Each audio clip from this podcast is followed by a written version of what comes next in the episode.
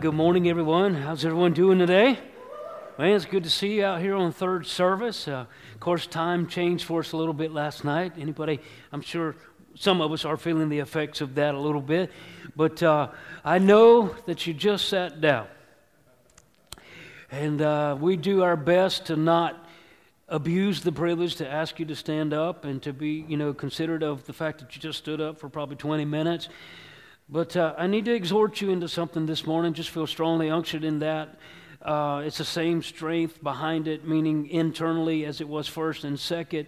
So I'm going to be obedient in this one too, just going with my heart. So I'm going to invite you to stand up and and uh, just uh, kind of exhort you along a couple things in regards to um, uh, what's going on in the world today. Now, this is not the teaching of today, but what's going on in the world today. What is probably one of the greatest things in the news right now every time you turn it on. That tells you how much it's affected us because everybody said it. And I need to exhort you along that line because, as a believer, as a Christian, what qualifies, I hate to say qualified, what, what welcomes a person into a life of salvation, of Christianity, is when you've made Jesus the Lord of your life. You came to some point at some place in your life and and, and your sin by the convincing power of the Holy Spirit was, was maybe brought to your attention and you noticed that you may, maybe needed a Savior in your life that, that just came to that place in your life and Jesus stepped in. Well, there's a lot that happened at that moment. Uh, a regeneration took place into you as a person, as a spirit. We'll talk about that here in a minute. But what I'm saying is that as a Christian, someone that's walking a Christian life, coronavirus should not take us by surprise according to Matthew, and I'm correcting myself because I know very specifically I said in first and second service the wrong reference to this. I said Luke 24.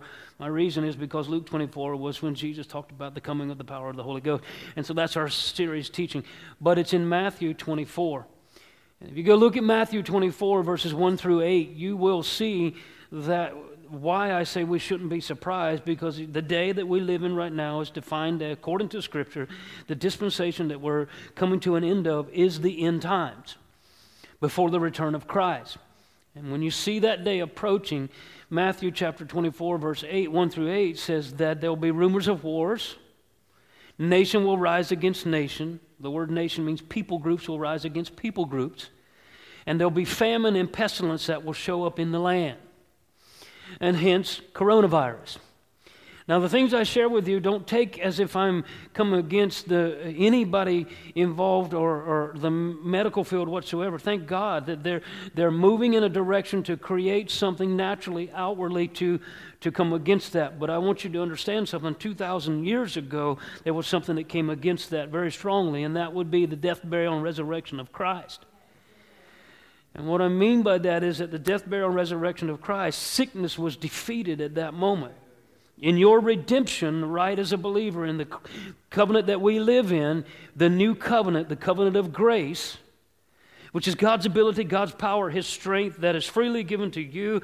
You can't work to gain salvation. You accept salvation, and salvation steps in through the power and the move of the Spirit of God, regenerating your spirit, making you alive unto God. And at that point, now you are in the nature and the newborn, again, redemptive, righteous son and daughter of God. And at that moment, at that time, you stepped out of world system and came into the God system of kingdom. And you actually, at that point, accepted what you've been redeemed from, which is defined as the curse of the law. 1 Peter 2:24 says this, "By the stripes of Jesus Christ you not are going to be not one day, you are the healed." Galatians 3:13 says, "I've been redeemed from the curse of the law."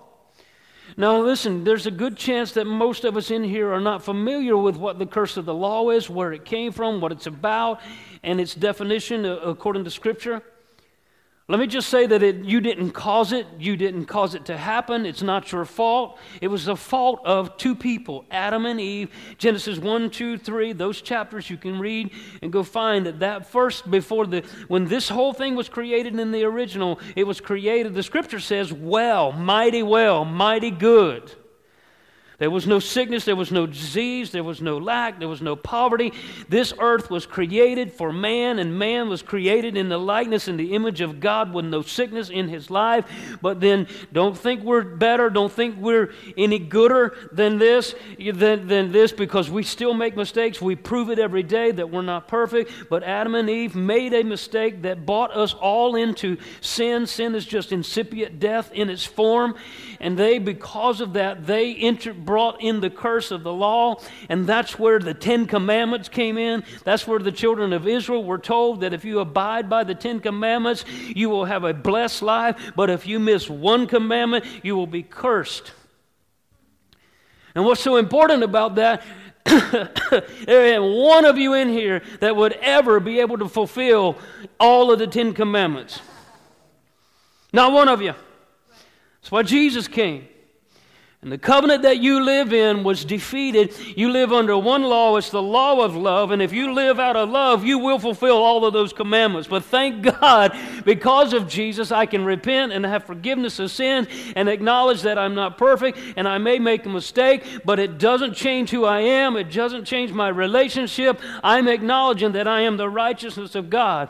But when I say Galatians 3:13, the Bible says that you who I just defined and who I just described is redeemed from that curse. But you may not even know what that curse is, and I'm going to help you. This will be on the podcast so that you can go reference it again. Because the reason I'm sharing this is because I want to break something off of us so that we don't accept it and it doesn't become who we are and who we identify with just because I'm listening to the news. And the news has a way of creating what's called fear, and the motivation of that comes from the enemy. And if he gets you into fear, you can be like Job, and your worst fear can come upon you. I'm making sure that doesn't happen. And the curse is simply defined in Deuteronomy chapter 28 and Leviticus 26. It would be beneficial to go home and be a student of the scriptures for just a little bit and look at all of the words in Deuteronomy 28, verses 1 through 16. You find all of the blessings that would come on them if they obeyed the uh, Ten Commandments. But then you also see right after that, all the way down to verse 61, you'll find that if they don't, all of these things would come upon them.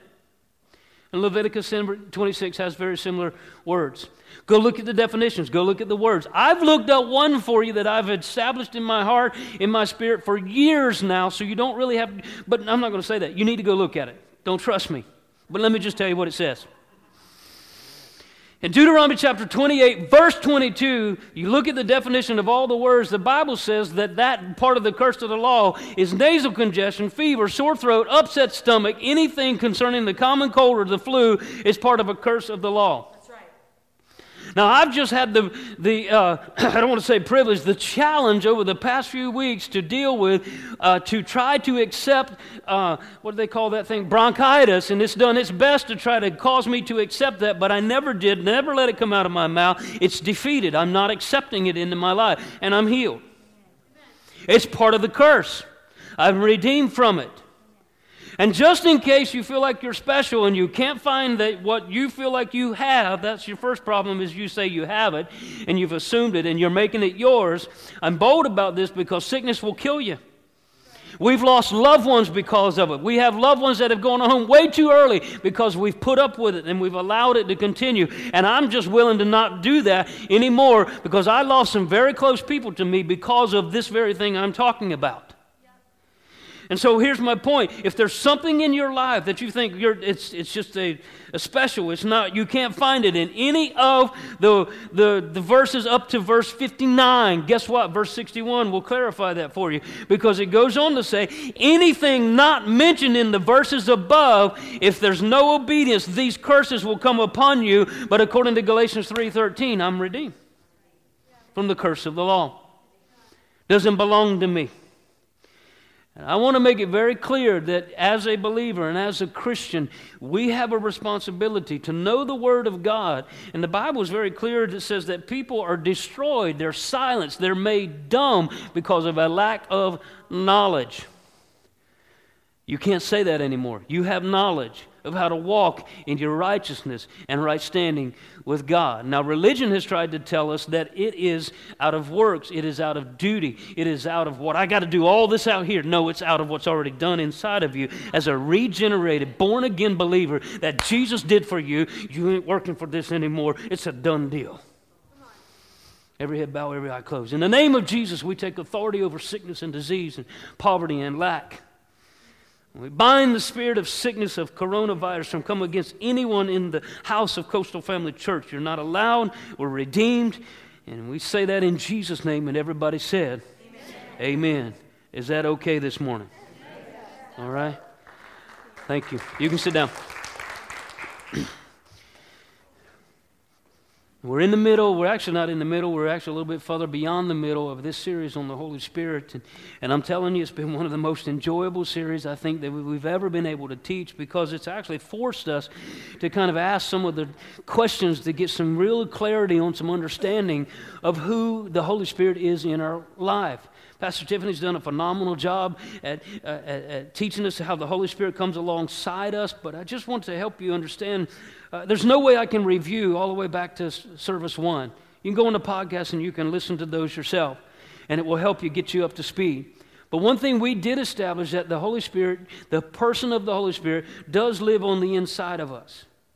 And why is that important? Because we said that He will be the one that will come alongside and help us accomplish the assignment or the endowment that we think or that we're saying has come upon us here in 2020.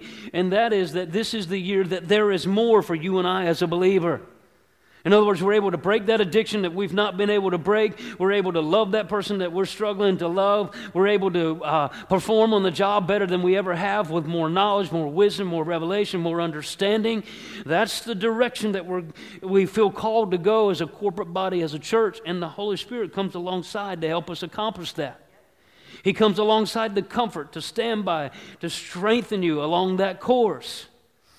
And here's something I just want to kind of help you understand what it means for this come alongside and where the Holy Spirit is. Uh, if you study the scriptures in the Old Testament, you'll understand that there was a tabernacle. And the tabernacle is actually, there was three courts to this tabernacle. If you picture a box on a screen, three different rooms, there was the outer court, the inner court, and the Holy of Holies.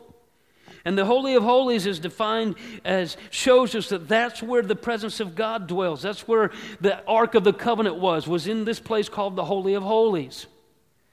And I love the fact that God likes to do things in threes. I know his perfect number is seven, but how about number three? Huh? God the Father, come on, God the Father, God the Son, God the Holy Ghost, right? Huh? Then there's the tabernacle, three separate rooms.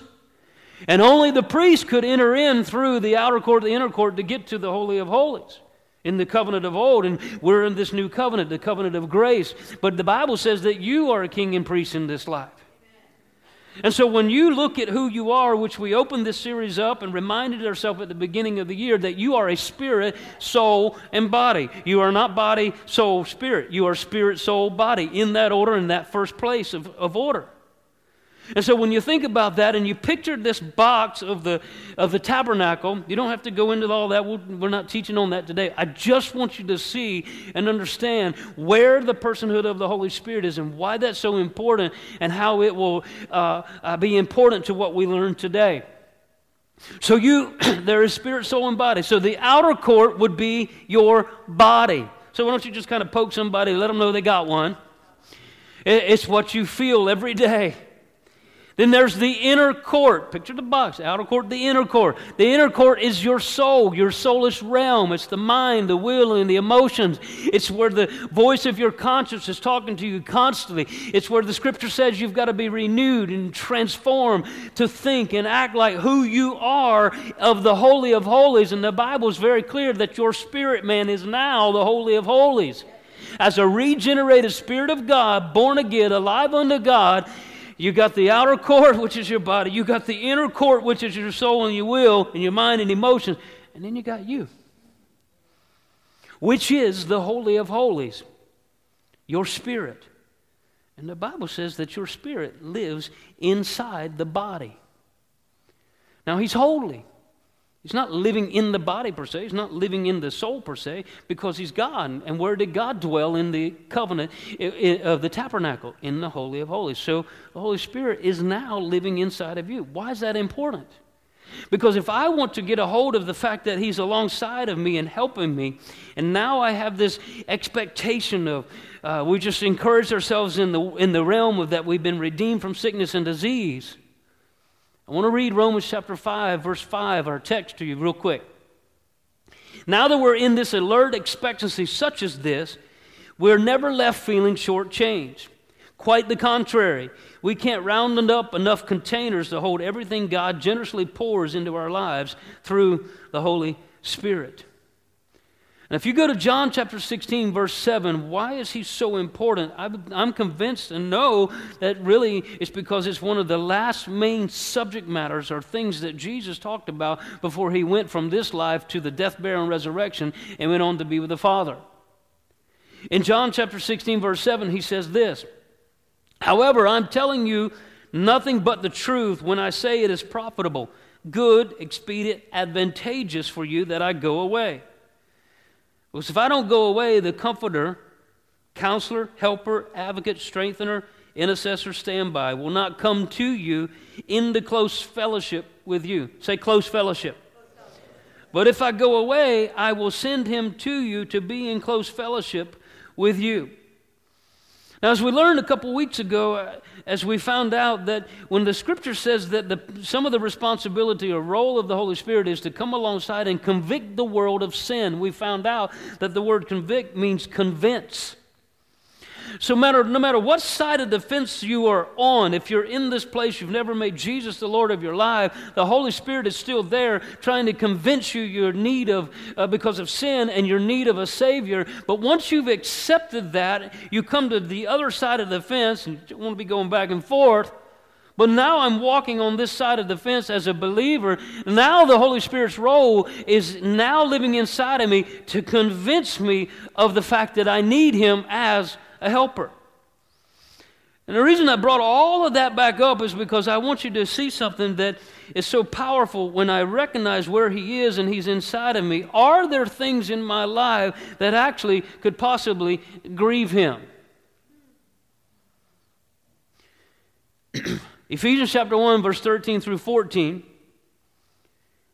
the Passion Translation, in whom you also trusted after you heard the word of truth, the gospel of your salvation, in whom also having believed you were sealed with the Holy Spirit of promise, who is our guarantee of our inheritance in the redemption of the purchased possession to the praise of his glory.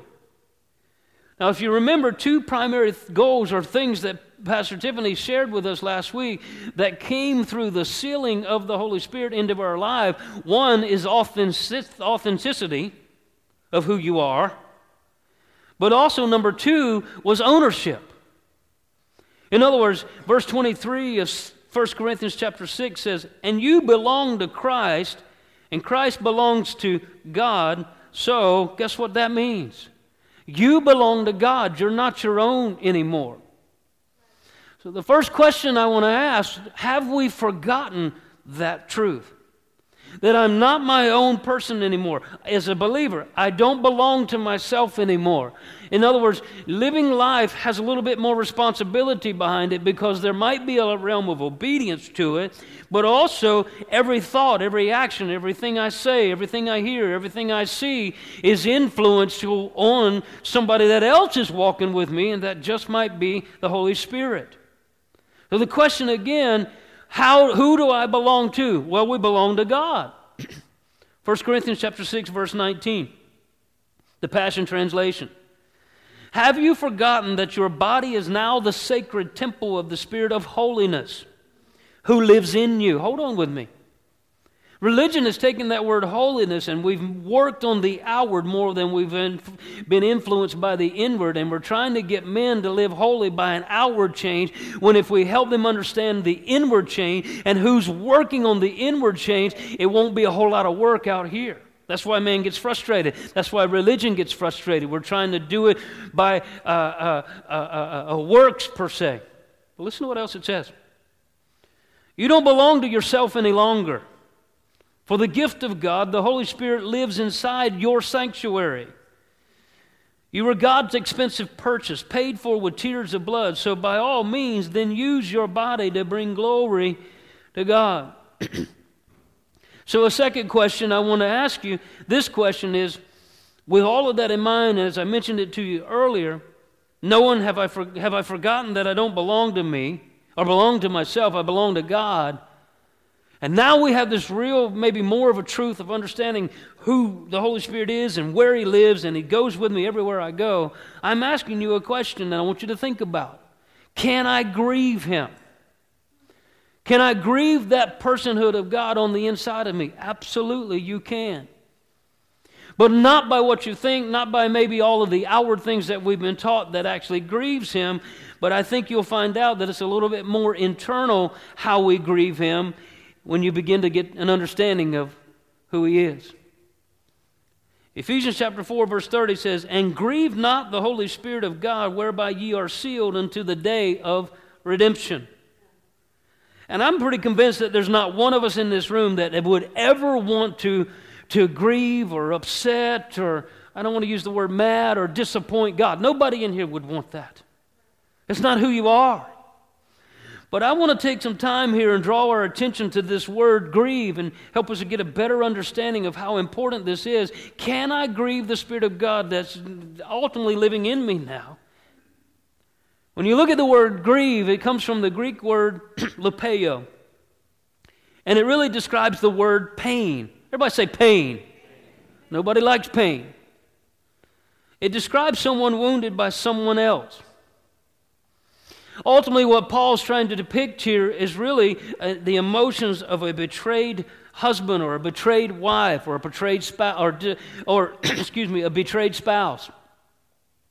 Here's what he's saying is this this is someone when you grieve the holy spirit the emotion now listen the, the holy spirit has emotion. He's the spirit of what? Eh, what's the fruit of the spirit love, joy, peace, meekness, temperance, long suffering. The base of those words are an emotion. And so that's the Holy Spirit comes to work these things into your life, and now that's what's in me. So He can actually be grieved when those things are, maybe we choose a road of opposite of that. He can be deceived, He can be hurt. Here's a, here's a better way to express that, maybe to help you understand. Pastor Tiffany and I, we've been married for quite a few years now. I don't brag about it. It's been a lot of work to be married for 28 years. It's not been all roses. It, we work at this. And guess what? I disappoint her, she disappoints me. And guess what? I hurt her, and she hurts me. And out of this intimacy and out of this relationship, I'm just telling you, I love her more than anybody. My kids, and you got, you're getting up there when you start talking about my kids and now my grandkids. I, I, but I love her more than that. She comes before all of that except for God in my life. And there's times that, that out of that intimate relationship and that fellowship that's got all of this hard work behind it, that there are times I can't speak for her, but I can speak for me. That when even when I've been up in the pulpit, I have used words or explanations or descriptions that out of my manliness and out of my thinking I was saying a compliment to her that actually hurt her. And sometimes, out of her patience, she's chosen to wait a couple weeks to even tell me that it hurt her because probably if she hits me with it right up front, I'm going to be defensive. I'm going to be, no, that's not what I meant. But she, we just have worked at this. We have a communication, we have a fellowship, we have an intimacy, we have a place in each other's life. And we realize, and I, well, let me just tell you something. When I hurt her, and I'm not telling you this to move your emotion, I'm just telling you what I experienced. When I hurt her, it, my whole world gets all messed up. Seriously, I can't pray. I, I kind of get confused a little bit until I got that figured out, until we go talking. And I hate talking about stuff like that. It's work. But there's something in me deeper that drives me that want that more than not ever confronting it or talking about it. It's the intimate fellowship. And that's what Paul's trying to tell us that when we welcome worldliness into our life, that it breaks that fellowship, that it brings that hurt, it brings that feeling of emotion to him to where he's disappointed. But the wonderful thing about the Holy Spirit, he never comes with a forceful hand and bawling and squalling like we do outwardly. No, he's going to internally try to convince you that, hey, hey, hey, maybe, maybe there might have been a better choice of decision here. Ephesians chapter 4, verse 30, this might help you understand what I'm saying a little better. It says, And do not bring sorrow to God's Holy Spirit by the way you live.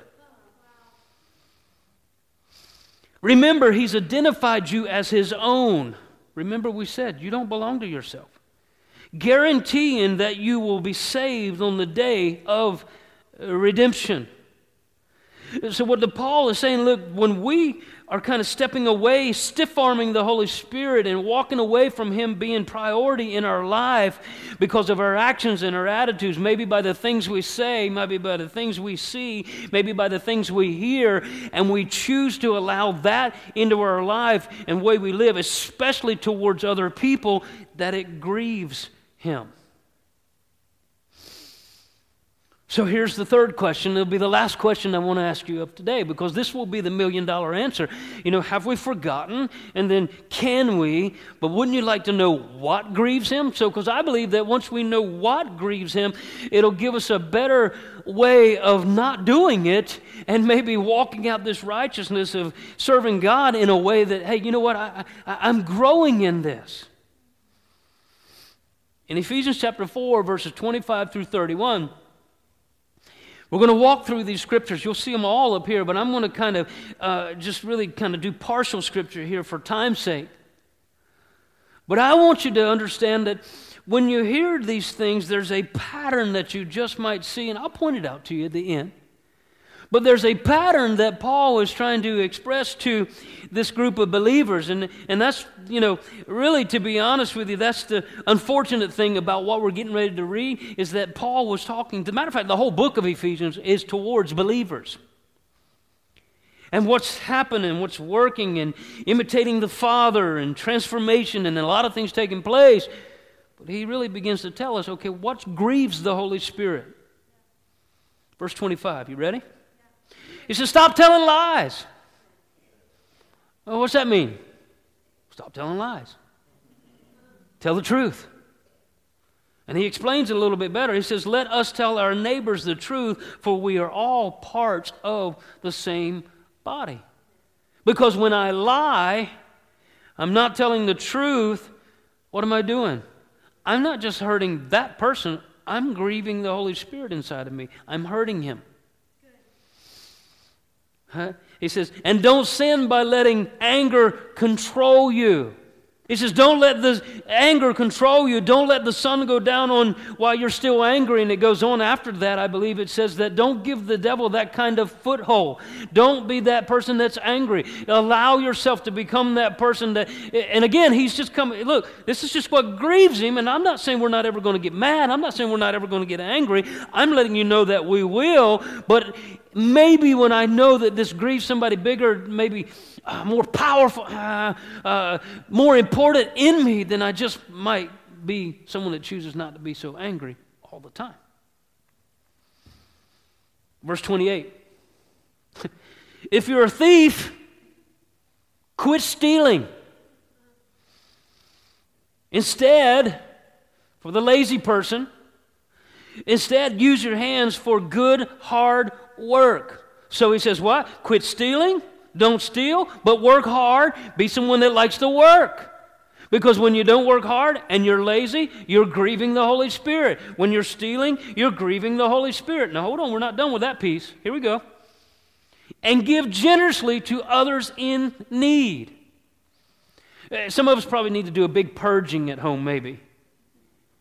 But he's telling me that, look, when I'm stingy, there may be an envious part of my life. I'm envious with what others have, but I'm stingy with what I have. Maybe uh, Pastor Tiffany mentioned a couple times about tithe and offering, and I don't want to harp on that side of it, but there are some truths to obedience. When I'm hoarding and holding and I'm stingy with what I have, this is not about us as much as it is, even to the other person as much as it is. Are we aware that when I'm doing that, there's somebody else that's walking through that with me? He's the Holy Spirit. Verse 29 Don't use foul or abusive language.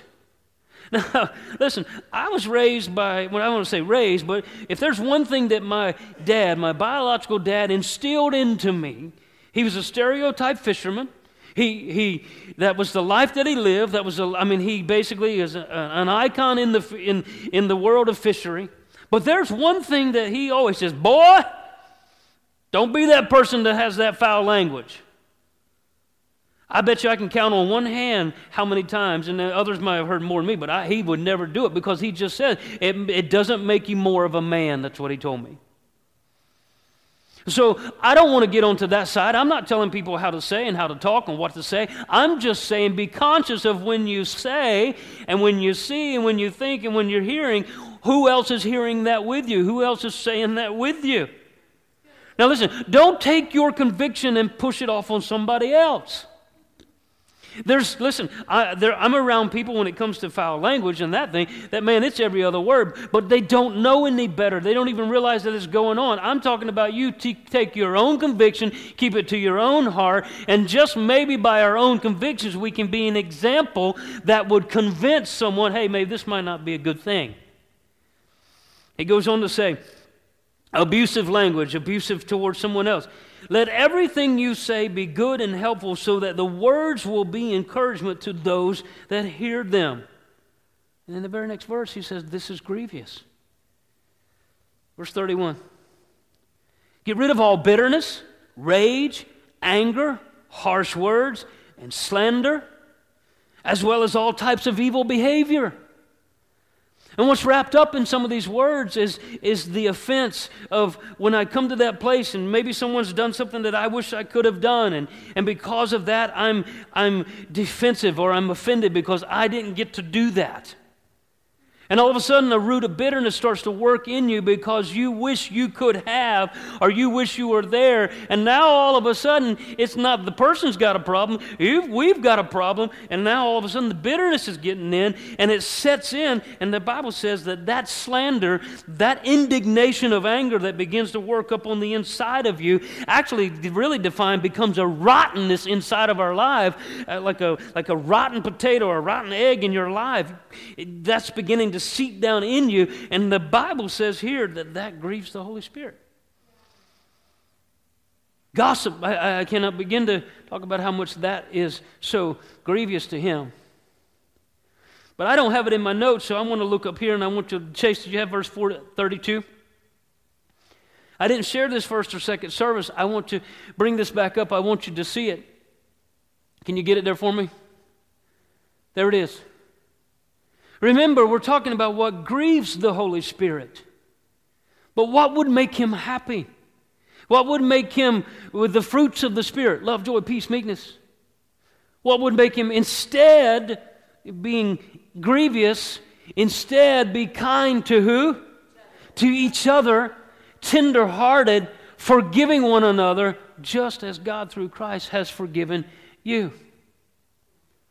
Now, here's what's interesting if you look at the context of this and you see the pattern through all of this, ultimately what Paul is saying is how you treat one another is particularly really important to the Holy Spirit. Every verse that we read led us to that place to where we see that when I'm treating other people in that place of, of any of those areas that we just mentioned, I'm not just doing it to them, I'm doing it to Him that's in them. I'm also taking Him that's with me through that as well. Why is that so powerful? Because when you look at Romans chapter 1, verse 4, you'll find out that He's called the Spirit of holiness not religion, holiness. He's Holy Spirit. He's Holy God. And this holiness lives in you. And He's saying, Look, let's work together at this. Let me come alongside you and help you discover how important this is in the life and not giving a foothold to the enemy in your life. Now, here's what I want you to think about. And we'll get ready to close here real soon. I'm pretty convinced that nobody in this house or nobody in this room Now, your house might look like this. I can't tell you what your house looks like. But I would venture to say that none of you go to your house and cross the threshold and take a bucket of trash. And as soon as you walk in, you dump it in the house. And I'm actually probably pretty convinced that when you come into the sanctuary of God, the church building, Nobody comes in to throw trash on the ground. Now, some of you put your gum under the seat, and some of you do stuff like that. Some of you chew your fingernails and throw your fingernails on the ground. You'd be surprised. But as a whole, collectively, that's not who we are. And I would venture to say that there's been times when you've come into this house, or any church for that matter, there's been an an atmosphere that you've sensed or felt in that building. But I want you to tell you something. I want to tell you something, guys. The Holy Spirit doesn't live in buildings, He lives in the temple, He lives in the Holy of Holies. When you come in, He comes in. I'm not saying we don't create an atmosphere. I'm not saying that uh, it's not about crystal chandeliers. It's not about n- nice paint and, and, and it's not about nice seats and nice carpet. We're going to do that because we just respect the house that we're coming to. But Ken, I want to, I want to take you to a bigger place than that. And that is the thought that he doesn't live in this building, he lives in me. So listen to me. Anytime I allow the worldliness, the way that I live, and I'm not willing to ask that question out there, and I stiff arm the Holy Ghost by, mm, and do my own thing, you're not your own. I do my own thing. I'm actually carrying him through the mud and the dirt and the trash that's on the ground. I'm walking him through that with me. What you see, what you hear, what you say is so vital to the walk that we have as a believer. And when, it, you know, I am never going to be the pastor that tells you what movies to watch, what music to hear, what music to listen to. That's your ball game, man. I'm not going to tell you how to act in your home. I'm going to give you instruction from the scriptures, and you make your own choices. Keep your convictions to yourself. Allow your conviction maybe to help somebody else to better their life, maybe towards some things. I can remember years ago, we were with a group of staff uh, pastor, pastors, believe it or not, and we, we were watching, went to this movie, and, and I just started getting that icky feeling on the inside. And it was a lot of pressure there because I didn't want to be the guy that, um, that these guys were in position, a higher position of pastoral than I was. So if I'm getting up, I'm going, hey, what's going on here? It's just not a good, you just don't want to be disrespectful or dishonoring, but I'm also not going to be disrespectful and dishonoring to the one inside me either. And and I drug my feet for a good 20 minutes into that movie. And, and Pastor Tiffany, she looked at me and thank God, she just said, We're going. She got up, I walked, and I followed her. And, and it's my conviction, maybe not theirs. Theirs wasn't the conviction. They didn't come out, we walked out. I've got to be willing to acknowledge, I'm not going to be a stiff arm guy. I'm going to acknowledge who's in me out of respect, out of honor. But here's how do I remember? Do, as, I, as I remember, do I realize, am I willing to ask myself the questions of grief? In other words, asking Him, Holy Spirit, what do you think about this? When I'm sitting there watching, Holy Spirit, when I'm sitting there listening, Holy Spirit, when I'm sitting there communicating in that fake world because I don't actually actually really talk to the person or the people, and I create something that's not there. Holy Spirit, you're taking him with you. He's walking through that with you. He's going through the garbage. He's going through the mud.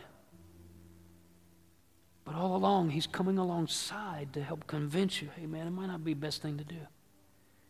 It might be better to gain some truth. It might be better to be honoring to Him and respect who He is in my life. Just don't be grievous. I know you don't want to be, but you got to ask Him to not be. See you next week.